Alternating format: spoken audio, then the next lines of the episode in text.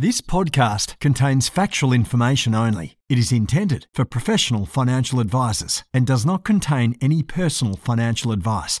You should not make any investment, insurance, or financial decisions based on the content of this podcast.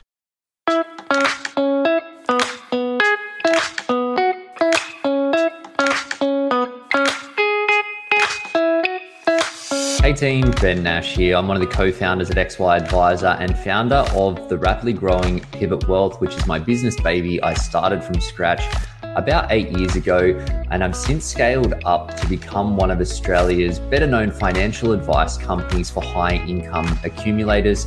You can join me every Tuesday as I have the pleasure of furthering my own knowledge by interviewing some of the best people in our industry and beyond to improve every part of what we do with our advice process. We're currently hiring financial advisors and associates, so if our approach resonates, you can learn more at pivotwealth.com.au forward slash careers. Plutosoft is a comprehensive financial planning software and CRM program. It covers every part of the advice process fact finding, strategy modelling, portfolio management, life insurance, SOA, and report generation. Plus, it includes workflow management and a client hub portal. Plutosoft helps financial planning firms produce high quality advice in a fraction of the time and has an extensive range of platform data feeds as the industry's complete all in one solution, Plutosoft has helped rocket fuel the success of leading financial planning firms around Australia. Hey guys, Ben Nash from the XY Advisor team, and I'm pumped to be here today with the one and only Mr. Liam Shorte. Um, Liam is uh, huge in the XY community if you've been hiding under a rock, but um, he is director, he's an SMSF specialist advisor um, at Verante uh, yeah, keen to pick Liam's brain and the the evolution of his business and some of the lessons learned along the way. Liam, thanks for joining us, mate. Great to join you. Mate, I'm uh, yeah, it's an interesting background and some of the stories which we'll no doubt um, cover. But I thought maybe a, a, a, good place to start would be just the um, I suppose the how you kicked off your business and you know how you've ended up where you are today. Yeah, well, look, I, I married an Aussie nurse in the Middle East in Saudi Arabia. Um, came back here for six months in 2001 and never left. So basically, I had to start off from scratch again. So got a job in a accounting and financial planning firm. I was originally meant to do a bit of marketing for them, but the week I started, the uh, paraplanner fell in love and left the business. So I stepped in and I knew I was going to have to do the exams and everything anyway. So that paraplanning was a great way to learn it. So first few years, just paraplanning, learning, soaking everything I could up. Um, and because it was a mixed financial planning and accounting firm, and a lot of it revolved around um, the use of SMSFs and retirement planning. So yeah, the, the first few years were uh, all all learning, and then hit a bit of a hurdle in 2005 when I had a problem with my my boss and ended up being a bit of a whistleblower um, because we were looking to merge a number of firms at the time, and the, in the due diligence, uh, uh, an issue came up that um, we couldn't ignore. So I basically talked myself out of a job at that stage, and had to to restart. But as part of the what happened with that, I ended up having to go out and see every client. Um, did sixty five thousand kilometers that year. Uh, and it's uh, from there I got my own license and and started building a business um, I really started looking at you know what people were looking for in advice, and in the areas I, I lived and worked, it was very much a case of pre-retirement planning and, and retirement planning, and uh, you know I was because I was starting practically from scratch. I had to figure out ways to to get in front of accountants and get in front of mm. clients. So, yeah. yeah, go ahead. I was just going to say because you were giving me a bit of the backstory on this um, b- before we fired up the camera, and um, the, you know the uh, without going into all of the detail, there were a few clients that got really badly burned. So essentially, you sent out to assure you know all of the other clients that everything was fine and that their money was safe and um, everything that was there, and essentially give them the you know make make sure that they've got that peace of mind, but then give them the option of finding another financial planner and 65,000 kilometers later, and all of those client conversations that essentially so many of the clients wanted to stay with you looking after them that you're licensee told you to set up your own business essentially. Mm-hmm. So yeah. that's uh, I'd say that I fell into um, being a business owner. But if there's a story about how that's happened, that's um, it was one of the most interesting ones I've ever heard. Yeah. So and, and look, it, it, it was a great learning curve, and it did teach me that because I'd had interaction with those clients over two or three years, it's amazing how much trust. One, I learned that trust can be abused, but two, I learned how much, even just over the phone with people and dealing with them via email, you do build up a lot of trust over the years. So, mm. and it, and it, you know, it is a real asset if you can if you can work with that um, to get further referrals and uh, and work on your work on your business from there. Um, you know, when it came to about 2008, I was I was I would say I was struggling. I was working in partnership with a, a local accounting firm down here in Castle Hill. I was getting some business from them, fairly good, it was coming through, but I really needed to step up if I wanted to survive in the in the industry. So I was sitting down with a gentleman called Colin Williams, um, who's been in the industry for a long time, and he said you need to find a niche. He said if you know in the the area you're working in, why don't you look at the SMSF space? Um, got totally blown away by what he was talking about. Went home that night, bought the Twitter handle, um, bought the website smsfcoach.com.com, basically, yeah, everything I could do about it, got it together, set up a WordPress press blog, and really realized that there was a lot of technical information out there for SMSF and retirement planning, but mm. nobody nobody was breaking it down into plain English. So I just started doing a blog once a week, um, just taking technical articles, taking out all the, the legislation and all the, the jargon, and just breaking it down into plain English for people. Um, I started that about 2009, 2010, and for the first few years, it was it, it was really going nowhere, but it was getting me a bit of attention. Um, yeah. I was I was being asked for comments by you know the, the the papers. I was getting it on Sky News Business Channel, so it was it was creating a regular uh, stream of publicity. And now I look at my blog, and I've got about there's about 256 entries on there. I haven't done a blog in 10 months and yet mm. I'm still getting I'm still getting such a flow of business through from it. So it it really is a case of if you're trying to build a niche, try and build a collateral that you don't have to keep on doing new stuff all the time. If it's good advice, it's going to last longer term. So mm. try and try and not just tie down to, yourself down to specific dates, um, and and just you know, build that collateral over time so that it beca- it does the work for you rather than you having to chase it all the time.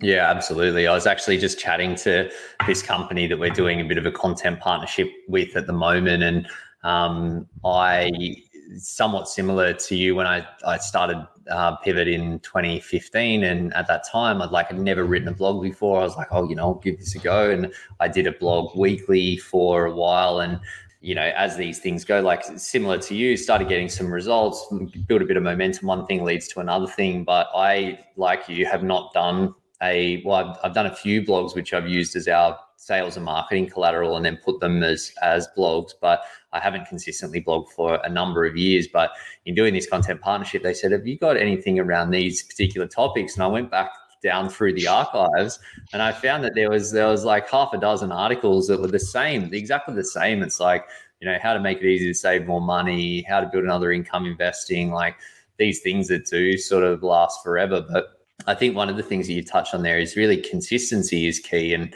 there's so many things when it comes to marketing that you can do. And I've definitely fallen into this trap before as well that you can do you know every social channel at the same time and you can do paid advertising and you can do online courses and webinars and all of these things but you generally can't do them all unless you've got a, a business that's got a whole marketing team in it um, and where people go wrong i think and where i've gone wrong in the past is you play at the surface level and then you it's not working and it takes a lot of time and you're like stuff this like it's it's it's not worth the bang for buck and then you stop and you don't see it to get results sort of like what happens with our clients that if they yeah. get too caught up on strategies and aren't consistent that they're not going to get the results um, either but interesting you from what you were saying there around the the fact that you've targeted the niche to target your referral partners i've never actually come across that before i feel like that's a really novel idea makes a lot of sense. But you go, okay, well, accountants need need an SMSF solution, and they're they're going to be open to that conversation. So if you've got an ideal referral partner, why not put your niche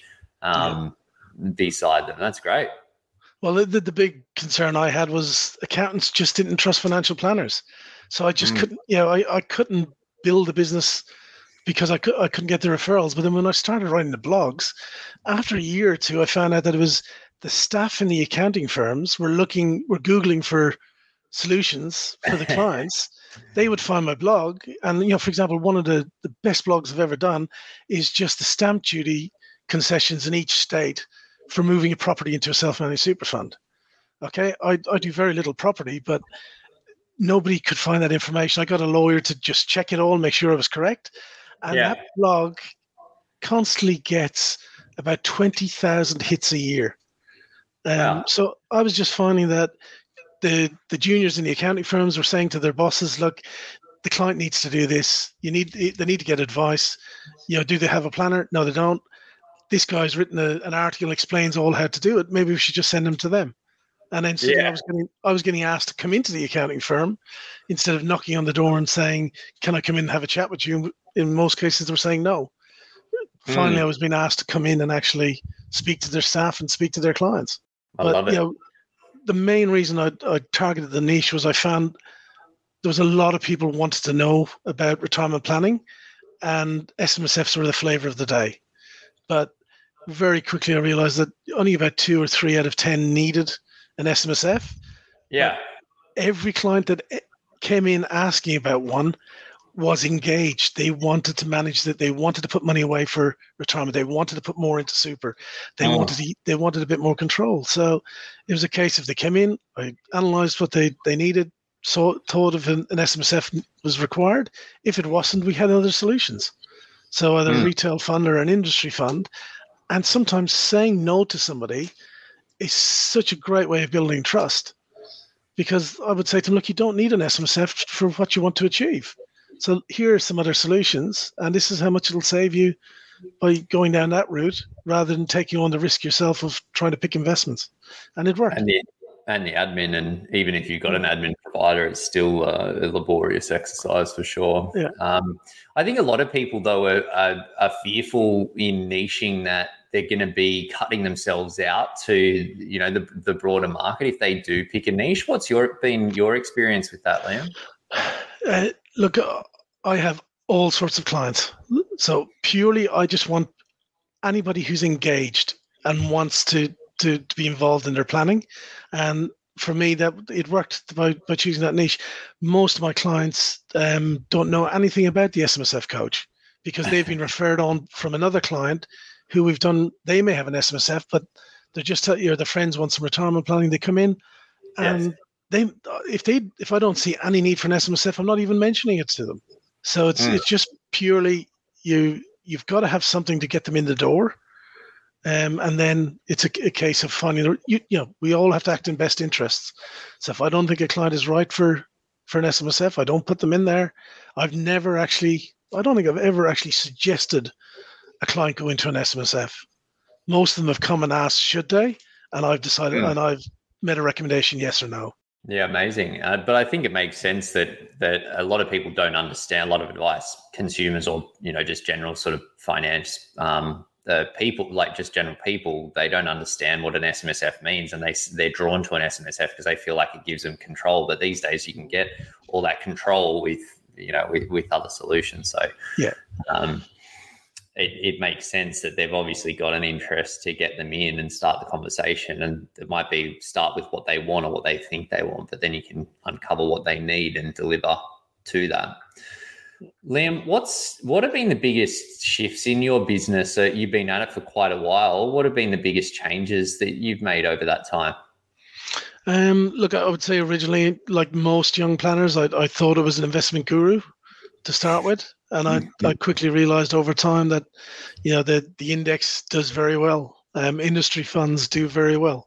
So i stopped trying to be the investment guru and from probably 2011 onwards i concentrated on strategy. Um, every time i'm talking to clients it's look i will start with the strategy. We'll eventually get to the investments.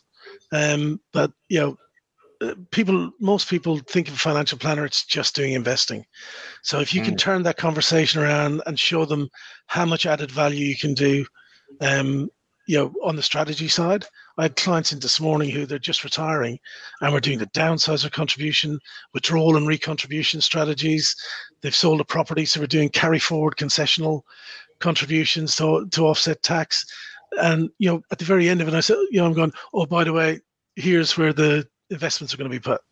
And so we've done an hour yeah. on, on strategy and five minutes on where the investments were going. Yeah, well, I think increasingly that um, it's that is the main focus, and I think you know who knows what the future looks like. But I I also love the index. I think even for non people that don't want to follow that sort of approach, though, that in the future it's likely that tech is going to be a big part of investment choices for people, and it's sort of what does that leave for financial planners? It's exactly it's exactly that. It's the strategy, it's the coaching, the guidance, the support, the you know giving people confidence to take action. So um, I think if you don't have that in your in your repertoire, that you you're potentially going to need to build the muscle at some point. And look, one of the things I realized probably after four or five years as an advisor was that people don't have the confidence to retire. So you've got to put them in a position where they control that that decision. So mm. I, hmm. I, get a lot of people coming in around 55. They say, "Oh, we're going to have to work till we're 67 or 70." I look at their situation. I'm going, they've they've saved really hard. They've put themselves in a really good position. If we do this properly, you know, I, I say, look, let's look at 62. I think we can do that as a realistic strategy, and we might do a stretch goal of 60. How does that sound? And uh, yeah, they just go, but how? You know, how? And they're always thinking of their take-home pay. So they may be on a big salary, but if they're you know if they're on two hundred thousand, they're losing thirty five percent of that in um, in tax. Yeah, they they don't realize that if they're structured properly in retirement, you know, there's no tax. We can, mm. you know, we hmm. can have tax free pensions plus some assets outside that end up being tax free as well. Um, and that that really, you know, once you show the sustainability of a decent retirement income based on what they have, they are now in control of that decision to retire. And more and more, you know, I used to always be working on retire at 65, 67. With nearly every client now, I'm stretching them. I'm going, come on, let's. You, you do you really want to be working at that age? Yeah. Or, or do you want to have a choice whether you work at that age? Mm. Mm. And uh, so nearly, you know, with most clients now, it's a, it's a real stretch goal to, to, to be in charge of the decision around 60, 62 and that's that's probably the biggest change. I love it, I, and I think it, it's how much is that confidence worth? Um, uh, you know, it pays for itself just in itself, but obviously, you know, there's the dollars that sit behind it as well. Liam, what are the things that haven't changed in your business over the time that you've been going? Uh, paperwork, um, compliance. It's it's just got more and more. Um, uh, you know, uh, I just think over the last few years it's got ridiculous. And the amount of pages I'm putting in front of clients now for, you know, fixed term service agreement, a fee form for each of their their superannuations and their pensions. It's just you know authority to access information, and then you've got each of the industry funds and retail funds have got a, got their own version of forms to do.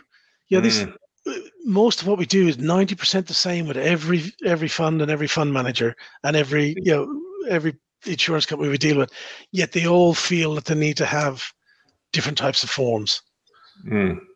And they I think don't... sometimes that it's a barrier that they put there on purpose because it's like it's it slows down access or I don't really know what the strategy is around that because ultimately, if someone's going to change, they're going to change. But maybe there's enough people that just get jack of, of having to jump through all the hoops and give up that uh, makes it worthwhile. Yeah, but from a client's point of view, they only see it once a year. So if it was a standard form, they could they could trust and they understood, you know, that there, there was little no chance of fraud. You know, if if there was one form that was used by the industry, mm. it would be much from their point of view, it would be much safer. But um, mm. yeah, so it's one of my bugbears, and, and you know, in the SMSF space, it's all the different trust deeds. Yeah. You know, 99% of people could use the exact same trust deed, yet everybody's out there spruiking their own versions of it mm. um, for something that most clients will never even read. But mm, totally. as an advisor, I've got to read them. so it's a major pain. Liam, what's the what do you see as the key drivers of your of the growth of your business? Look, one, I've built up built up the brand, I've built the the reputation. Now we've got we've got the flow of business coming in. At the moment, we're in you know stagnating because we just can't find good planners. Um, you know, so I, I could probably double the business easily if we had you know good planners on board. There's so many people need advice now yeah, there's a, a, huge cohort in that 60 to 65 age group, and now um, you know, my 80 to 85 year old clients, their children are coming to 55, 60, and they mm. want to tran- they want to ensure that there's a transfer of wealth to them that works smoothly. So, um, I think the big thing over the next, you know, 10 to 30 years is intergenerational wealth transfer and getting that right. Um, and I just see so many advisors that don't even ask uh, details about the children. You know, they get the names or the ages, and that's it.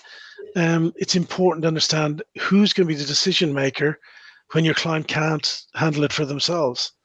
Um, mm. You know, I had one case where, you know, when I was younger, I, I didn't ask that question. The father passed away. We delivered really steady returns and good, exactly what the, the, the parents wanted. Um, but once the son became involved to help the mother, he decided to become a day trader with their money. No, oh, no. Um, you know, so he didn't want me involved at all. That was fine. But she came back five years later, and you know, half the wealth had disappeared. So, you know, if I'd been involved in the conversation earlier on, then we could have, you know, engaged with the son, made him understand what the parents had been trying to achieve each year because they wanted income. Um, he was you know a younger generation who just wanted to make as much money as possible. But mm. know, with that extra risk comes the risk of loss as well, and that's what happened. And how are you practically doing that? Like, how are you how are you tackling that with your clients, with new clients, with the clients that you've been working with for a while? Very much true. State the estate planning to start with. Um, who you know really work with the clients on who's going to be their enduring power of attorney and their enduring guardian. Um, and then the minute we we start really having to plan, we say, look, bring them along for a meeting. Or we also offer that if they need advice themselves, we're happy to to have an initial meeting and see if we can help without you know sort of being fully engaged. But now I'm, I'm having that second generation are becoming clients. So it's, you know, I not only will I be taking over the parents, you know, taking care of the parents, I'm taking care of their children and the the inheritance that's going to come to the children as well. Um, and once you get one of them in the door, more than likely the, the other kids are going to come on board as well when the inheritance comes because everyone yeah. just wants a solution. Yeah, totally. Um, we sort of go a little bit the other way in that most of our clients are like 35 to 45 and they're one of their because our clients are pretty generally um, you know pretty solid levels of wealth that their big concerns is making sure the parents are are provided for so it's almost like that there's that it goes both ways, but there is that bigger concern for people that are doing sort of okay that it's like let's make sure that they're doing really well so that it yeah. doesn't become um, something that's consuming their resources at the wrong time. It, obviously, they want to help each other, but making sure that it's set for that. Um, but how do you, I've, I've sort of struggled with that in, you know, just the different engagements. Obviously, I suppose it's a bit different if you're going from 80 to 50 because a lot of your clients are in a, across those brackets. But I found that going the other way, it can be going from 30 to 60 or 70 that it, it is a little bit of a barrier in terms of the conversation. Are there any sort of hacks or lessons that you've learned there and how to drive engagement for someone that's peripheral but not necessarily, you know, drinking the Kool-Aid? Yeah, look, we find you don't push it you see you you just make make them aware you're there. Um, mm. We've got a financial knowledge center, which is you know provided by Iris that we we we provide free to our, our clients, and it's you know got a database of articles on tax, estate planning, superannuation, everything like that. So would often we'll, we'll get the question, you know, um, we've got a son who's 30, he wants to start up a new super fund. Where should he go? I'll just say get him to come in we'll do a, a small statement of advice. Um, we'll, you know, it's normally discounted based on the the parents' needs. Um, and with the younger clients, what we do to them is say, look, you need to know what your parents have in place, because if they don't have an enduring power of attorney, and you have to to step in at some stage, you're going to have to go mm. to the, the tribunal to get can, you know help them out. And I, I had a client during COVID that got stuck down in uh, Victoria for nearly two months because they had to go to the, the Victorian tribunal to get con- to be able to control the assets of their parent. Oh, um, no. And it, you know, he was trying to run a business at the same time. Hmm. So it's very, you know, it's not just the parents need to have stuff in in place, but the kids need to know that that's in place, so that their time isn't uh, messed up in the future as well. So, but with, with, a lot, it's just don't push it. Make sure you're available if they need it, even if it's for just a bit of general advice, um, and just constantly tell the parents to, you know, make sure your children know who they need to come to if something goes wrong. Mm. Do you find that they use the, the they use those articles, the learning center, or your content? Not not a lot, but okay. the whole idea is that they're getting the newsletter once a month, so it's it's a trigger point. And and what I do find is maybe after six months, someone will contact us and say, look, and, and we've seen a lot in the last year where because of that my super ratings thing, you know, where yes. some of the super funds did really poorly, we suddenly had people going, look, I've been with one of these underperforming funds for 15 years. Mm. I hmm. think we've got enough in there now that mum and dad have used you. I think we need to come and see you and actually, you know, sort ourselves out because it's, it's a large pot of money that we'd ignored up to now. But when suddenly, suddenly, suddenly somebody tells you it's not performing, then mm. you hmm. take notice. Totally, and it's just that constant tap on the shoulder as well. That knowing that you're there, I think uh, I make the analogy that like people get a bit they see something, they're like, oh, yeah, that sounds like a good idea. Yeah, I should do that. And then they don't do anything. And then it's like, when it the next time that it happens, it's like, oh shit, I still haven't done anything about that, or um, it's still there. And then ultimately, like it's you know, like it's easy for life to get in the way, but then they just make that decision. And um, and if you're if you're top of mind, they'll reach out to you. Mm. Yeah, um, and look, uh, everyone's busy, and uh, it, I've I only realized that yeah, six years ago, seven years ago, that my clients, most of them had never had another planner, so they didn't refer because they didn't know if I was a good planner or not. Yeah, you know, they they had confidence in me, but they didn't have the confidence to tell somebody else that they should come to me. So you know, again, someone said, well look, go into some of the awards, try and get some awards because it, it gives yeah. your clients uh, uh, an anchor on which to to refer you. Um, yes. So I, I did that around 2017, 18. I went into the SMSF awards and won a, won a couple of awards. Did the you know I, I did the um, the financial standards Power 50 every year. I made sure I was in there, and it doesn't take much. So now I've got clients who don't have SMSFs, but the very fact that I've got an award for something, they say, well, that means you must be fairly good at what you do. And um, they refer people to me. So it's good. Yeah, it's just that external validation, I think, to as a yardstick to measure against that even if they don't understand the ins and outs of it, it's still in in itself yeah. that they go there. I think that's why social media is so helpful as well, that you're constantly there and it's like they're like, oh, that seems to make sense. Maybe that person's shonky or maybe they're a lunatic. And then it's like you're still there and you're there next year and the year after and the year after that there's something in that because there's so and many that, people that come in and then they're gone. That that idea of consistency as well. Like I, mm. I love social media. You know, uh, know, you know, it's my way. It's my way of winding down. But um, and that's you know that's how I a lot of the way I built my brand in the first place because I didn't know very many people.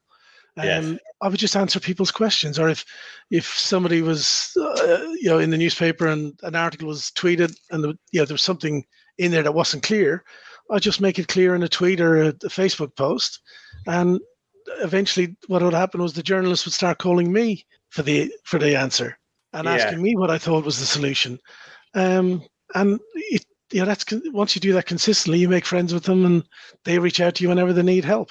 And it's all momentum, I think, with that stuff. Mm. That's been my experience that you start doing something and then it leads to something, you know, something small, and then you keep doing that, and then it leads to something a little bit bigger, and then the things just get get a little bit be- bigger, a little bit better, a little bit better for business, a little bit more of an opportunity, a little bit more profile, and they feed on feed on each other. So, um, mate, it's, it's great to see. What's uh, what's coming up for you? What's uh, what's your focus? What's on the radar? Um, I've got a huge backlog, so for me, um, I really need to get on top of that. Hire one or two more planners and get get that up and running. Um, but first of July, for anybody involved in retirement planning is a major shift. So from the 1st of July 2022, you know, your client's going to be able to put money into super as non-concessional up to 75 years of age without a work test. So there's going to be so many recontribution strategies, like a big opportunity to save on the death benefits tax. So moving money from taxable component to tax-free component, that is huge. You know, the, the fact that we've got an extra 10 years or, or seven, you know, eight years to do that. Um, mm. You know, I saw the government coming out with the reducing the downsizer to, to 55. Well, you know, if you're 55, you can get 2.43 million in to super before 75 just using the non-concessionals. You don't need the downsizer unless you're very rich. Um, yeah. So, you know, it's it's a case uh, again. It comes back to concentrate on the strategies, the the areas where you can add value to clients, and that's more and more where I'm focusing. Is just trying to make sure that we're not just looking at how to set them up for retirement or how to fund the income in retirement, but now looking what happens afterwards when they do pass away, um, especially with the limits on on what can be in pension phase, whether or not you know when the first person passes away, whether does all the money go to the spouse, or do we start um, getting it out to the the next generation at that stage? So there's there's more use of uh, insurance bonds, more use of trusts, um, and you know my clients are not multi multi millionaires.